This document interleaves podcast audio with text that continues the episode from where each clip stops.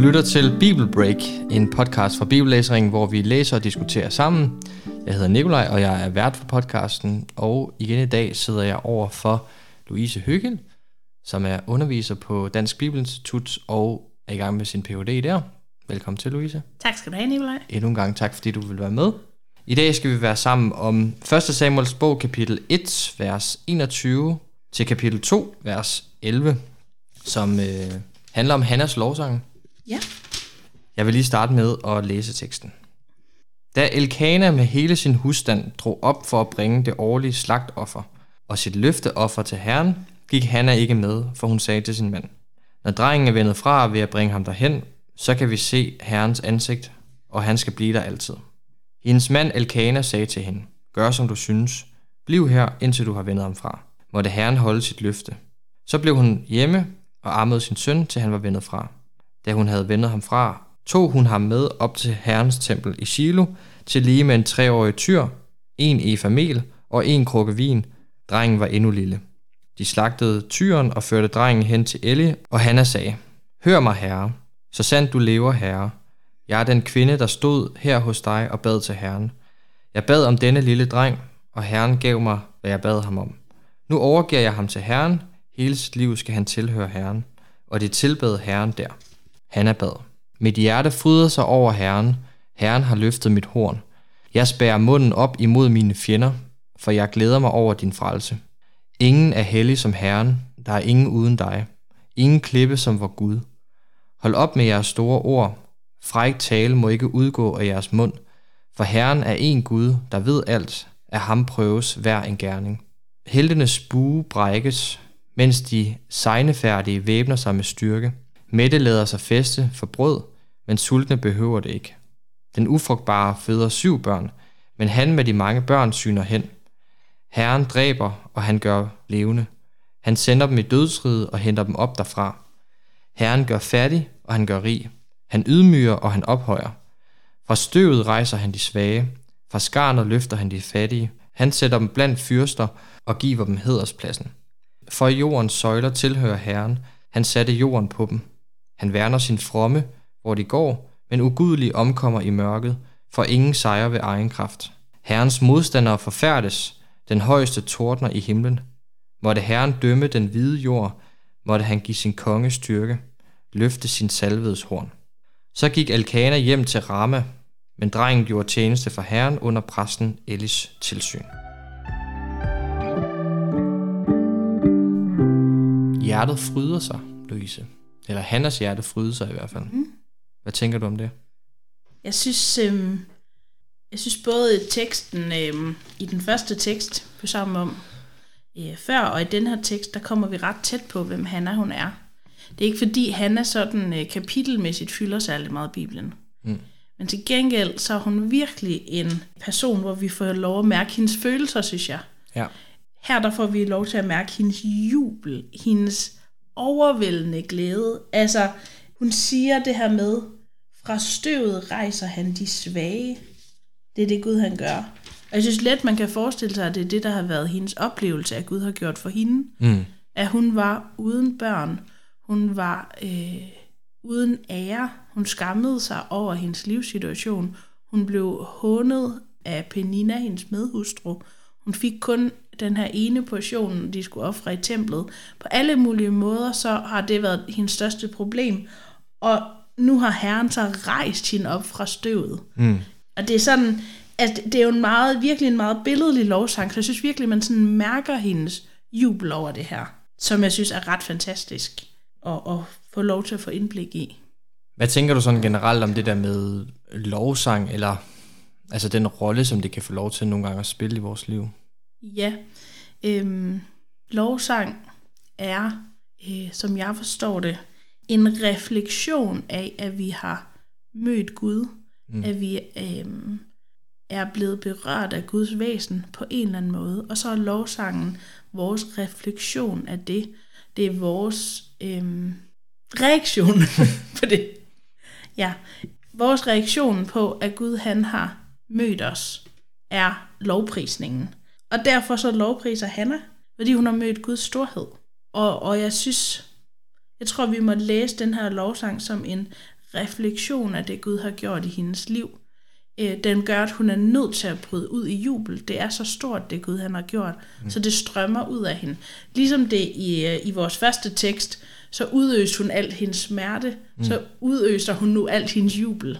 Tænker du også, at det hun gjorde i, i forrige afsnit, altså det, at hun udøser al sin sorg til Herren, mm. at det, tænker du også, at det er en form for lovsang, eller hvad? Ja, det synes jeg. Lovsang eller lovprisning er at vende sig til Gud. Mm. For mig at se, så, øhm, så fra sådan sjælesørs perspektiv er det ret væsentligt, synes jeg, at klage ikke er noget, som Bibelen gemmer væk. Der er dedikeret en hel bog til det, klagesangene. ja. øhm, der er masser af klagesange også i salmernes bog. Ja. Hannas klage er også en lovprisning. Og det er den, fordi den går det rette sted hen. Både hendes jubel og hendes smerte, den går hun til Gud med. Ja, for man kan sige, hvis altså, lovsang eller lovprisning er jo også det at vise Gud tillid. Ja. Også når det er svært. Ja. Ja. ja, det gør hun under alle forhold. Mm. Fordi det er jo heller ikke sådan, altså man kunne også godt have forestillet sig, øhm, at nu har hun fået opfyldt sit ønske, nu har hun fået det her barn, mm. så kunne jeg da i hvert fald godt måske have glemt at, øh, at sende en tak til Gud. Ja. Og i stedet for bare at tænke, være glad for det barn, og så leve mit liv videre. Ja. Øhm, Hanna, hun ved godt, hvor det her barn kommer fra, og derfor så vender hun sig til Gud. Og så er der også en stærk parallel, kan man sige, til Marias, altså Jesu mors lovsang i Lukas evangeliet kapitel 1. Ja, øhm, Marias lovsang minder til forvekslinger med Hannas lovsang. Og de her lovsange, øh, som både Hanna og Maria synger, minder generelt om lovprisning på, på den her tid. Altså, okay. Så det er, ikke, det er ikke sådan, som sådan egentlig mærkeligt, at de bliver udformet på den her måde. Nej. Og derfor så er det heller egentlig ikke som sådan mærkeligt, at Marias lovsang minder om Hannas. Mm. Øhm, men jeg synes alligevel også, at der er en sådan, der er en refleksion omkring det her med, endnu en gang, så er der noget, der ligesom peger lidt hen mod Jesus. Ja. Øhm, I at, at Hanna, ja, hvad tænker du på der? At Hanna synger lovsang for Samuel, mm. øh, fordi hun er blevet gravid med ham, og Maria, hun synger en lovsang, fordi hun er blevet gravid med Jesus. Hvor før i det første kapitel, der var det barnløsheden, der ligesom bandt det sammen, og som jo også binder det sammen med Maria. Mm. Øhm, og nu er det så det, at de så faktisk er blevet gravide og lovpriser på grund af det, som trækker trådet op til, til Jesus.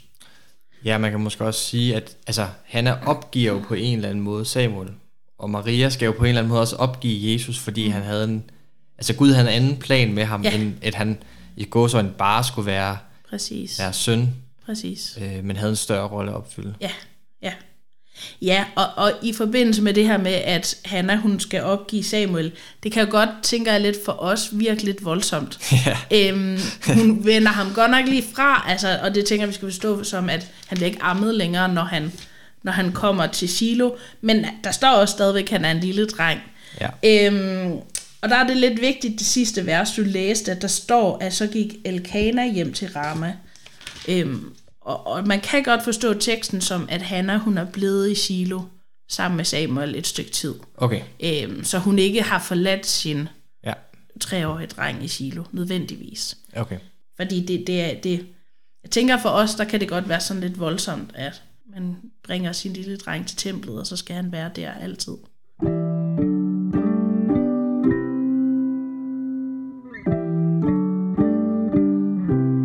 Hvordan synes du så, at vi skal bruge den i vores liv? Altså, hvordan kan lovsang være med til at, at spille en rolle for, for vores liv?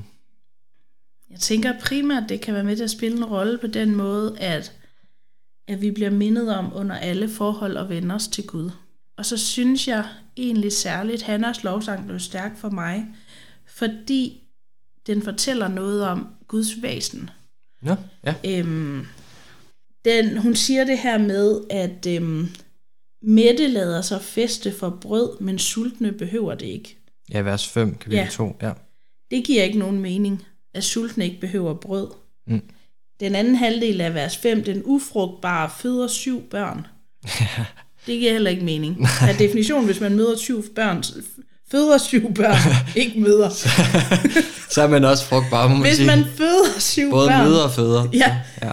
hvis man føder syv børn, så er man per definition ikke ufrugtbar. Nej. Øhm, for mig i hvert fald, der blev det lidt et vidnesbyrd om, at Gud han nogle gange handler omvendt af, hvad jeg forventer.